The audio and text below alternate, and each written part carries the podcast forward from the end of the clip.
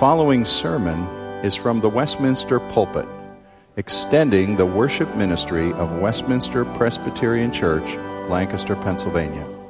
We are a local congregation of the Presbyterian Church in America. Please contact us for permission before reproducing this message in any format.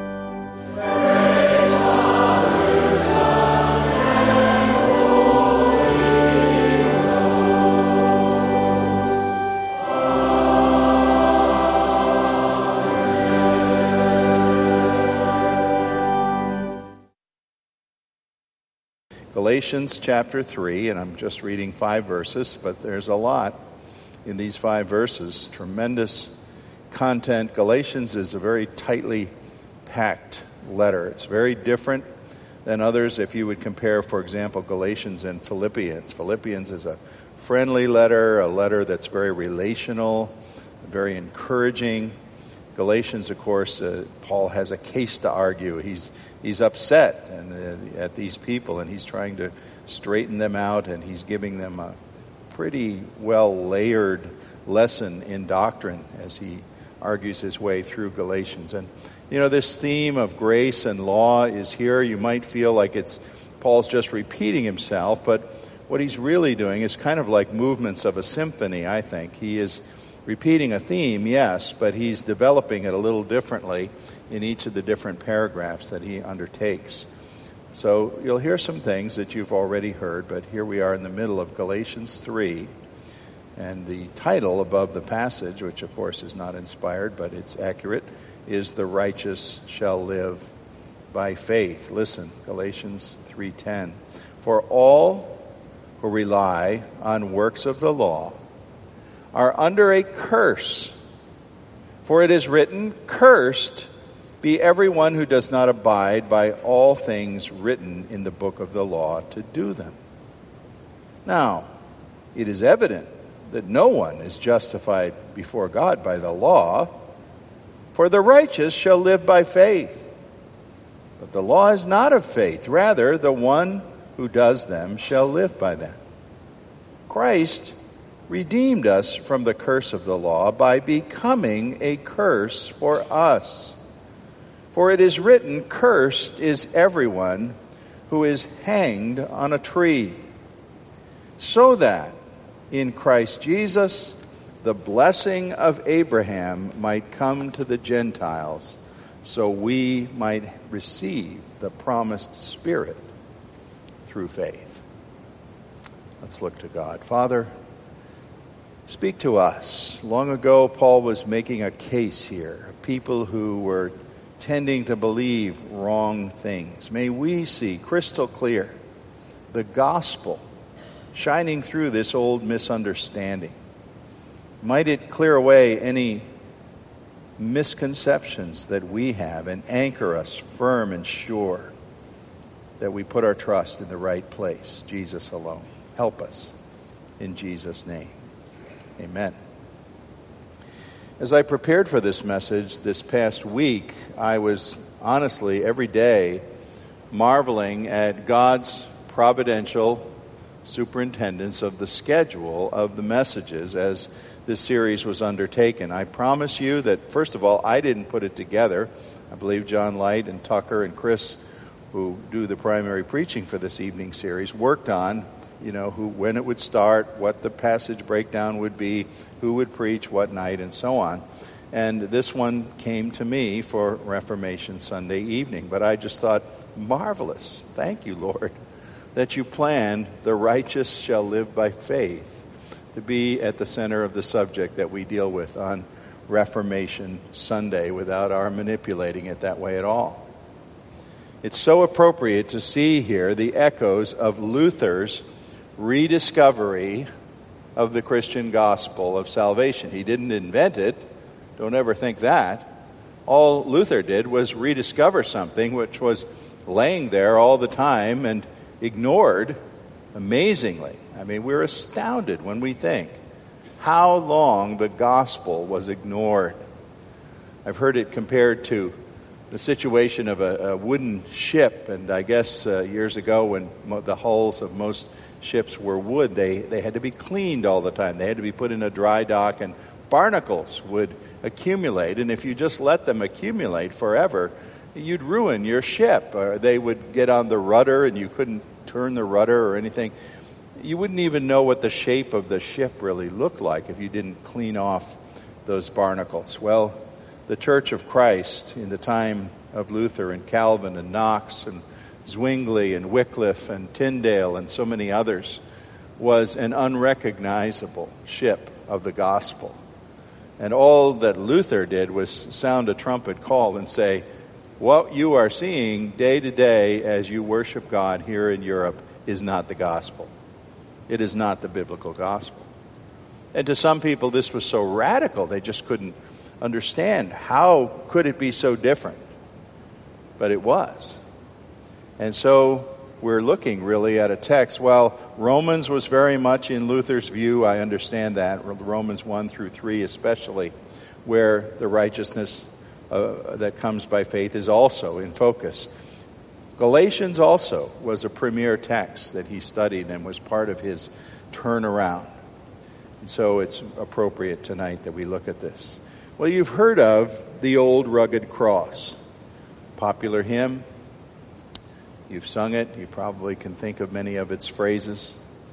But if you saw in the bulletin this morning that the title I had proposed for this message was making a deliberate play on words to call this the old cursed cross. You might have thought that I was being either irreverent, rude, or perhaps even blasphemous to call the cross a cursed object. We are taught to speak of the cross of Christ, of course, with reverence and respect. We're even told to glory. One place Paul said, If I glory in anything else beside the cross, far be it from me to do that. Why would I be crude and call it the cursed cross? Unless that's exactly what the text of Galatians 3 refers to the cross as and the one upon it. I think if we're not careful, we can tend to consider the cross in almost romanticized and sentimental terms with sort of a hazy halo around it. And we think, oh, what a wonderful thing the cross is. And of course, we have hymns that, that lead us in that direction. We should cling to the cross and dwell at the foot of the cross. And, and those aren't wrong thoughts. But there maybe are not the only way we should think about the cross. Because we certainly should not forget, first of all, that it was a horrifying way for a man to first be tortured and then executed. But then, even more so, and to the point of what we're considering tonight, the cross was the place where the wrath of God was poured out, where divine justice was meted out, and where a penalty befell Jesus, the divine Son, as he hung there, first alive and, and in torturous pain, both physical and spiritual, and then when he died and hung there lifeless. The cross was a moment in time and space history on this planet when God's curse of abandonment and exclusion from his favor was visited upon the one person who had been most in his favor from timeless eons before this world even existed. That is simply amazing. Now, let me just set a paragraph or so of quick review here to put this passage into its context in relation to Galatians. I know you've all been here every Sunday night and taking notes, so you're completely up to date on Galatians, but I'll just be redundant and give you a really quick review. Galatians we know is probably Paul's earliest letter. First Thessalonians might be the only rival with that, but we think it's pretty sure that Galatians was earliest around 48 or 49 AD.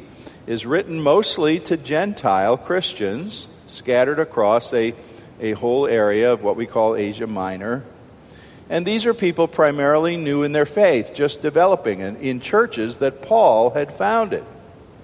Now, Paul had the misfortune, you may remember, uh, many times he would go and establish something, and people would follow right behind him and move into town as he left to go to another place and come and say, Hey, folks, you remember that guy Paul who was just here? Let's, let me tell you what was wrong with everything he told you.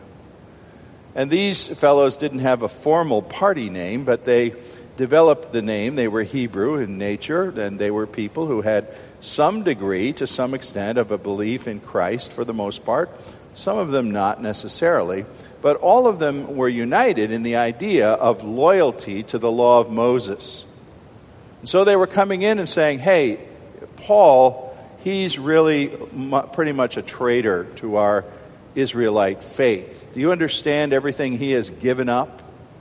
And now, if you really want to follow this Messiah, Yeshua, do so, but bear in mind all the things of the law of God that you should be practicing, because if you don't do those also, you're not true disciples of Yeshua.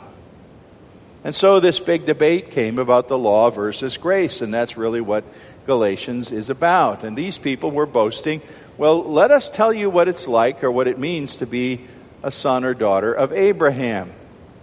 And they came stressing that Abraham, of course, uh, contributed the covenant and the idea of circumcision to show that the heads of the household belong to the faith of Abraham.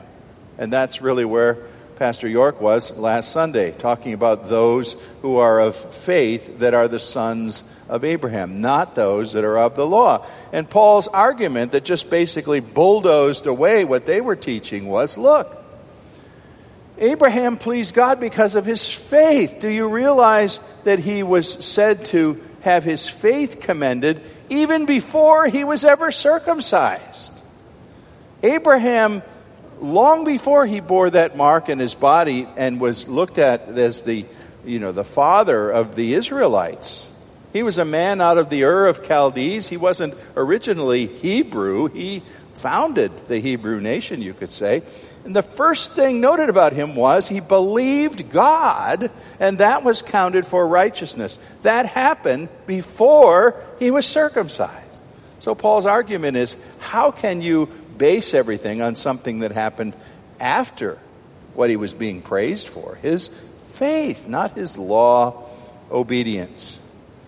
Well, that's the background of this law grace argument. And now it, it, goes to another step here with a little different emphasis in the verses I read for you tonight. And the first point I want to put before you is to show you that Paul's argument here is that the Old Testament, there's an Old Testament witness to the curse of God's law. This isn't something Paul has just pulled out of the air.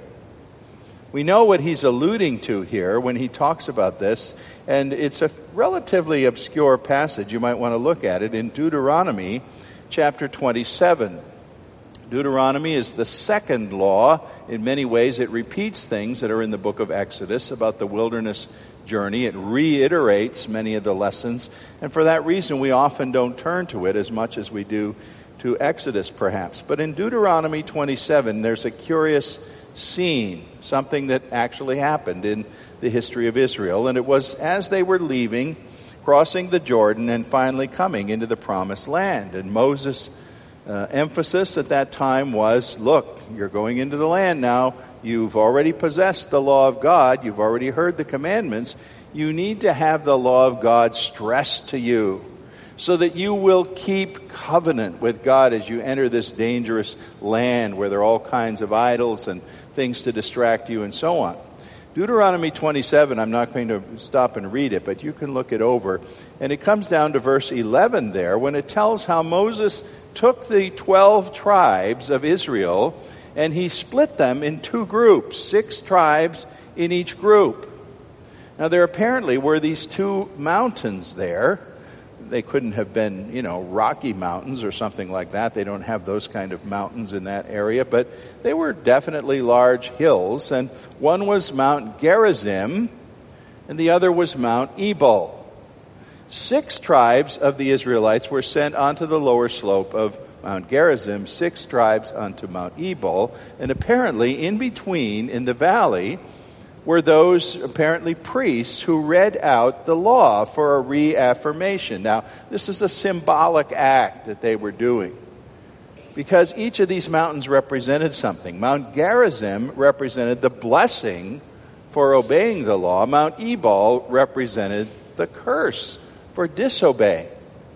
And so the, the you must have had I don't know whether they had megaphones or how they read it loudly enough that people heard or maybe they were just, you know, priests with each group reading it where people could hear. But they read the law in the presence of the people, and particularly they emphasized the curse, the negative consequence that would come if the law was not obeyed. And as you see the story there, the people heard this and they affirmed it, they affirmed the covenant and shouted, Amen, to say that they fully understood that there were penalties if they would not keep God's. You know, see, Israelites, like us, were always eager to affirm, oh, yes, God, we're your people. We'll go anywhere. We'll do anything. Just take us into this land flowing with milk and honey. We'll do it at any cost. Well, we well know that when the going got rough, they didn't remember that vow. But they affirmed there that they understood even the negative consequences of the law. So there was the emphasis on the curse of the law, even back in Deuteronomy.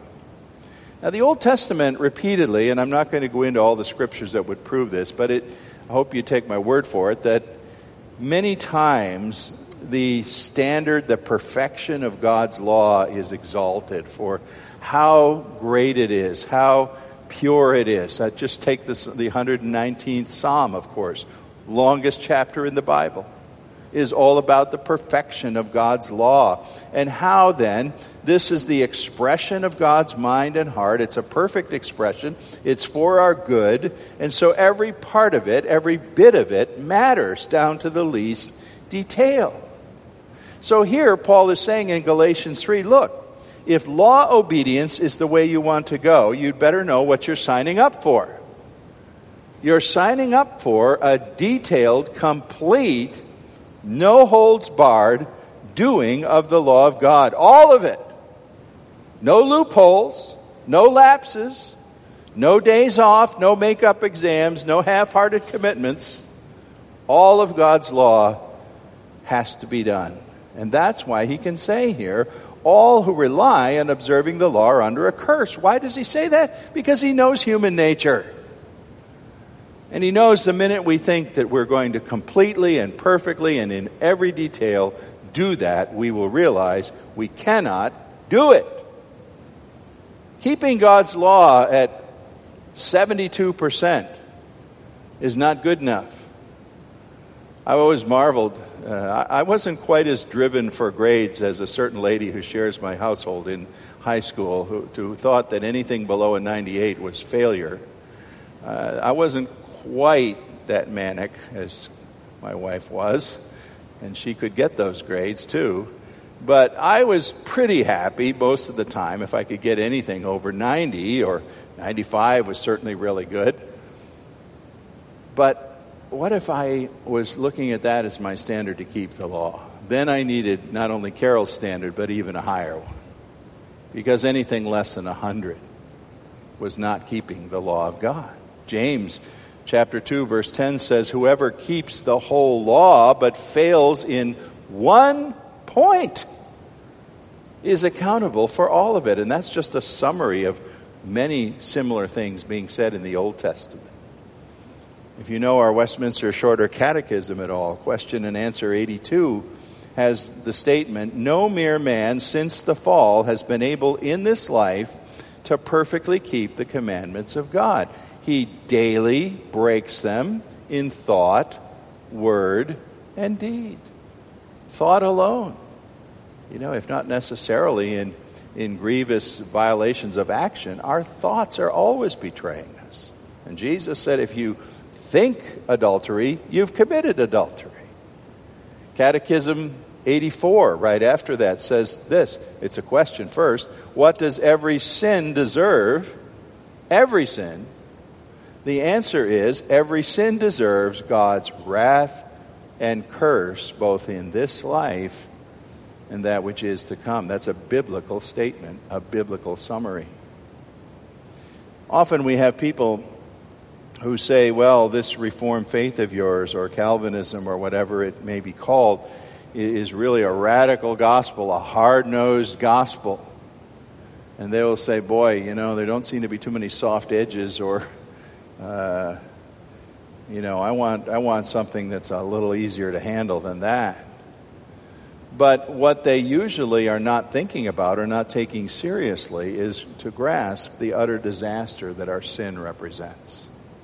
Sometimes we talk about the so called five points of Calvinism. I'm not going in that direction tonight, but we say to people if you really understand the first point that we call total depravity, there's no problem with the rest. The rest simply flow if you understand that you have total inability to please God. Now, when we say total depravity, there's always somebody that doesn't understand that. They say, Oh my goodness, I mean, do you mean there's no goodness in a human being at all? Why, I see goodness in my family members, my relatives, I hope myself once in a while. We say, Of course, you do things that are morally good. But what we're saying is not that you are as bad as you could be but rather that every action you do, and even many of the best things that you might do, are colored by impure motives, selfishness, deceit, or pride. If sin is like a red dye, for example, it's like saying, well, everything you do is at least pale pink, if not deep red, magenta, or burgundy. God's law is good. It's not evil. It comes from God. It's, it's expressing His will for our blessing, and yet what it ends up doing is cursing us because of our inability, our rebellion. We break it. We all break it before breakfast every day. Luther wrote about this. I'm going to quote him a number of times tonight. Luther said to do works of the law does not mean simply living up to outward requirements, but rather it means to obey the inner spirit of the law with delight and to perfection. And Luther said, Who can do this? Let him step forward and tell us. And he didn't expect any volunteers to jump out of the crowd and raise their hand. The Old Testament gives a witness to the curse of God's law, even though his law is good. If we could keep it, it would bless us completely, but we find we cannot because of our sin. All right, secondly, then, we go more into the heart of this passage and hope that we've said, and, and what came before here in the previous week already said, that you can't be saved by the law alone, and this has just reinforced it. But if we can't be saved by the law, then, then what is our answer? How are we to be saved? And so Paul begins to say, well, there is another alternative in verse 11. And interestingly, he quotes from a obscure but vitally important Old Testament passage, one of my favorite books. I love to preach the book of Habakkuk. You can do it very nicely in four sermons. You know, pastors know if you've got a summer series someplace and they want you for four weeks, you could go and preach Habakkuk and you'd give people wonderful content. Habakkuk is obscure. His story is rather obscure, but Habakkuk 2:4 becomes a centerpiece verse plucked out of the Old Testament in the hands of Paul. And the, the verse says something like this, depending on the English translation Behold, his soul is puffed up within him, it is not upright. So it's talking about somebody that isn't righteous. But the righteous shall live by his faith. Now, Habakkuk was talking about particular people, the Babylonians, cruel warriors who were coming. God promised they were coming to conquer and punish Jerusalem. And these were guys who did not play softball. They brought with them metal hooks. When they took a captive, they might put a metal hook in the nose of a king or a prince and drag him down the road with a hook and a chain in the orifices of his head, his mouth, and his ears. Not exactly a nice way to treat your enemies. People like that are the ones who are puffed up in their souls and not upright. That's what Habakkuk was talking about. But he contrasted his own people and said, The righteous live by their faith. Paul looked back to that sentence and brought it out, and as you know, it really becomes almost the theme statement of the Reformation as Paul was working in Galatians, in this same chapter I'm in tonight. He was working in Romans 1 and 2 and 3, where the phrase occurs again the righteous shall live by faith. Romans 1:17 is one of the premier places. And it was in these passages with this theme that the Apostle Paul was almost uh, electrified. Dr. Perrin this morning referred to him as being as if he was struck with a bolt of lightning, and that is not an exaggeration. We know the exact circumstances that were going on in that Reformation time.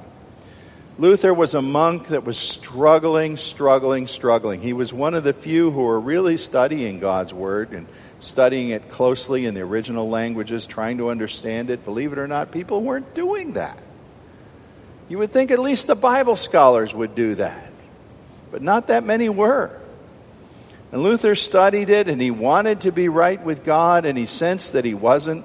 And he had a particular event take place that he tells about when he visited Rome not long before the crucial time of his life. In Rome, he sort of took in the different tourist sites. I guess they had tourist sites even in the 1500s. And you went to a particular church, the Church of St. John Lateran. I believe you can still visit it in Rome today. In that church, there was a staircase which allegedly had been transported to Rome, the stone stairs transported from Jerusalem from the judgment hall of Pilate. And the reason, of course, was that Christians reasoned that these stairs in Pilate's judgment hall were stairs that Jesus must have climbed the last night of his life. So, of course, they had holy significance as a shrine for Christians. They set these stairs up there in St. John Lateran Church in Rome, and the pilgrims would come and climb the stairs, but they wouldn't even walk on the stairs. Oh my, no, no, you wouldn't disgrace these stairs with your feet. You know, I, I should add editorially, we got new carpet in our house, and I'm now not allowed to wear shoes on that carpet.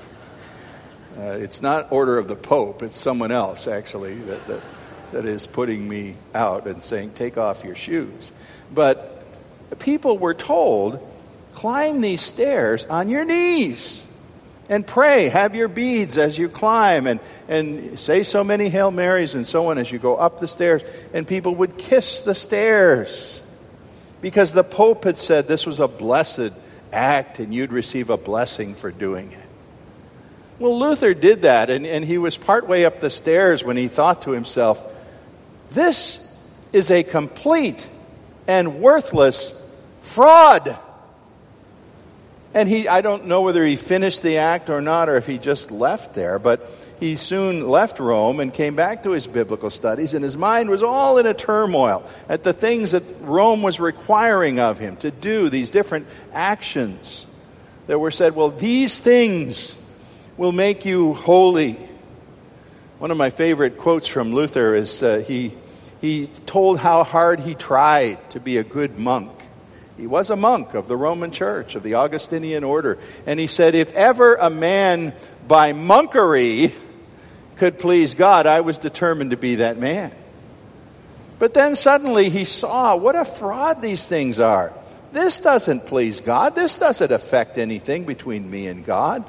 And in his biblical studies, just at that time, he was in Romans and he was in Galatians, and the phrase, the just shall live by faith, shot out of the Word of God and lodged in the mind of Luther and would not let him go.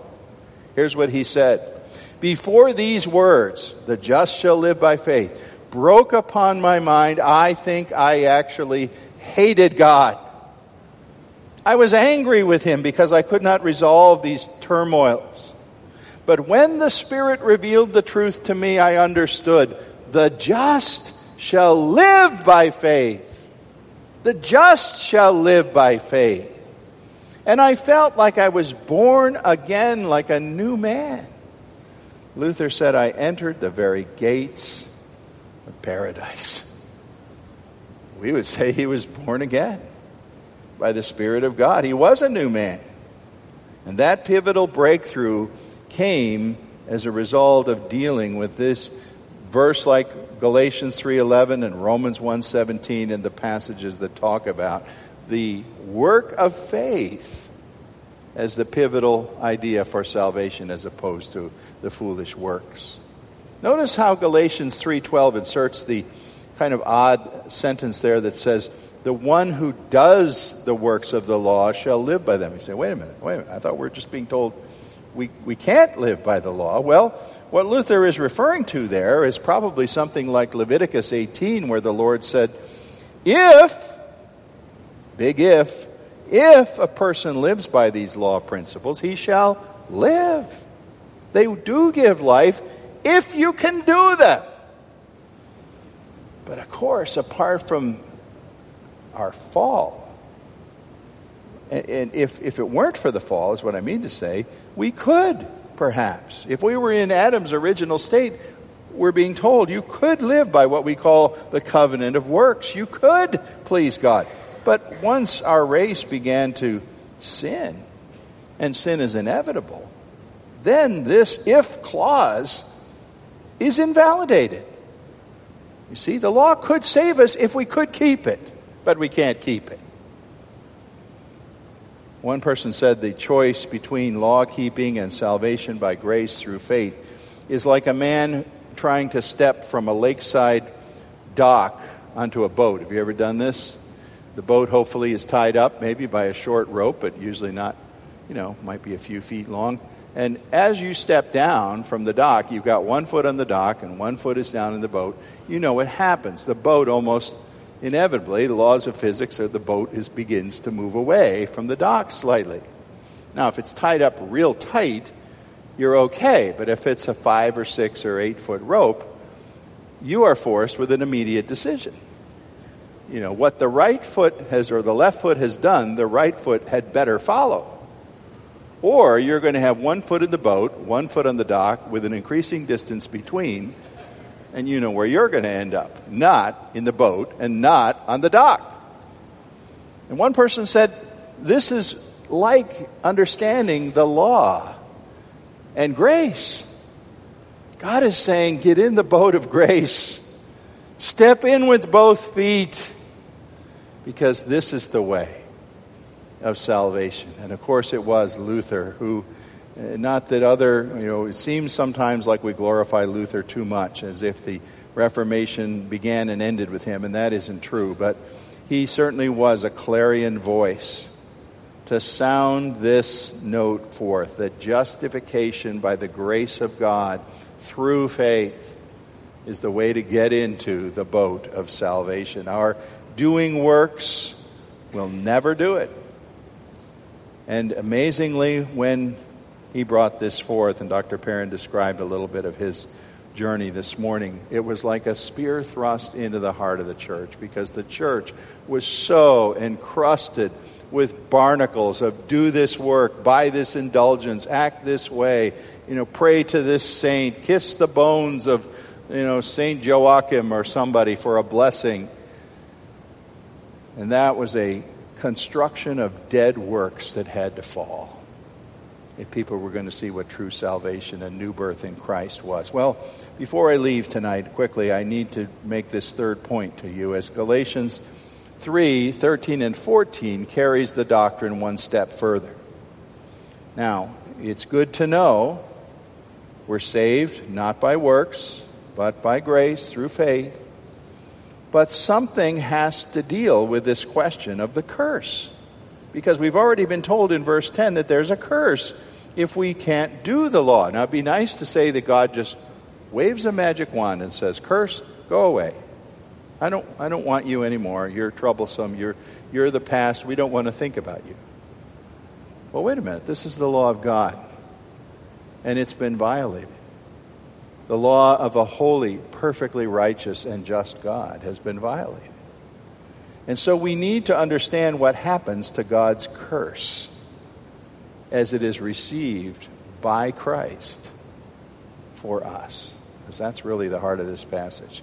And here, of course, we're peering into mysterious inner recesses of the works of the Godhead, mysterious things, amazing things when we read a sentence that says something like, Christ redeemed us from the curse by becoming a curse for us, for cursed is everyone that hangs on a tree. It just so happens that the Old Testament part of the law was don't ever hang a person's body up, uh, you know, hang them by a noose or place them up on a cross or something like that, unless you are making the statement that this person is accursed. Now, that was from Old Testament law. The Romans were not particularly students of Old Testament law. They may have known it vaguely, but they didn't know it well. And it was the Romans who borrowed from the Greeks, who borrowed from others before them, the ritual of death called crucifixion. Isn't it interesting that God, even in his wonderful plan, by this awful thing called the cross, planned that that exact means of death, which itself symbolized someone who had been rejected from society, was an outcast, a blasphemer, totally to be disassociated with, brought that means of death to intersect with the law that it might be fulfilled. And therefore, that as we would see Jesus Christ moving on to that cross in our place, we, we talk about the transaction. You accountants understand the transaction when we impute or count the righteousness of Christ for us, and we count our sin on his side of the ledger. We just switch sides. His righteousness for us, our sin for him. But wait, there, there's something that hasn't been done yet when we've done that. The curse still has to be satisfied. If it is not going to fall on the one who has earned it, where will it fall? And it has to fall on Jesus, upon whom our sins have been placed. And so we have this shocking language Christ became a curse for us. 2 Corinthians 5:21 says it a little bit differently. God made Jesus who had no sin to be or to become sin for us that in him we might become the righteousness of God. A transfer will happen that for us is wonderful.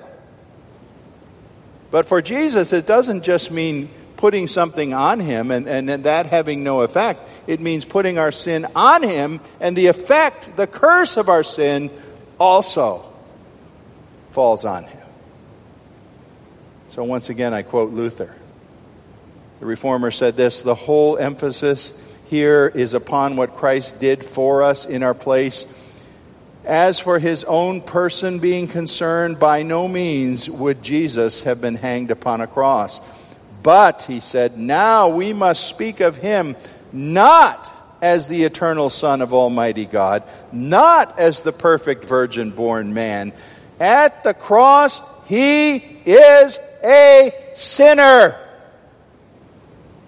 He is the sinner, the master sinner.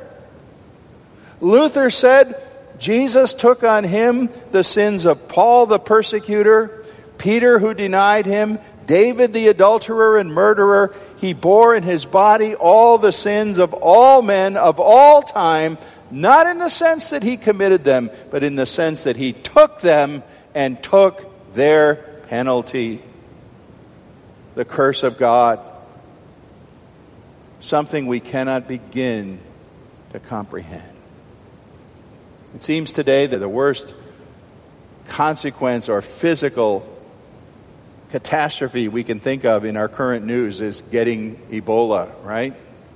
This terrible disease. What if you were a nurse or a doctor working in Liberia as a volunteer and you gulped hard because they said you're going to be in the Ebola ward. Put on this protective gear. This is where you're going to work.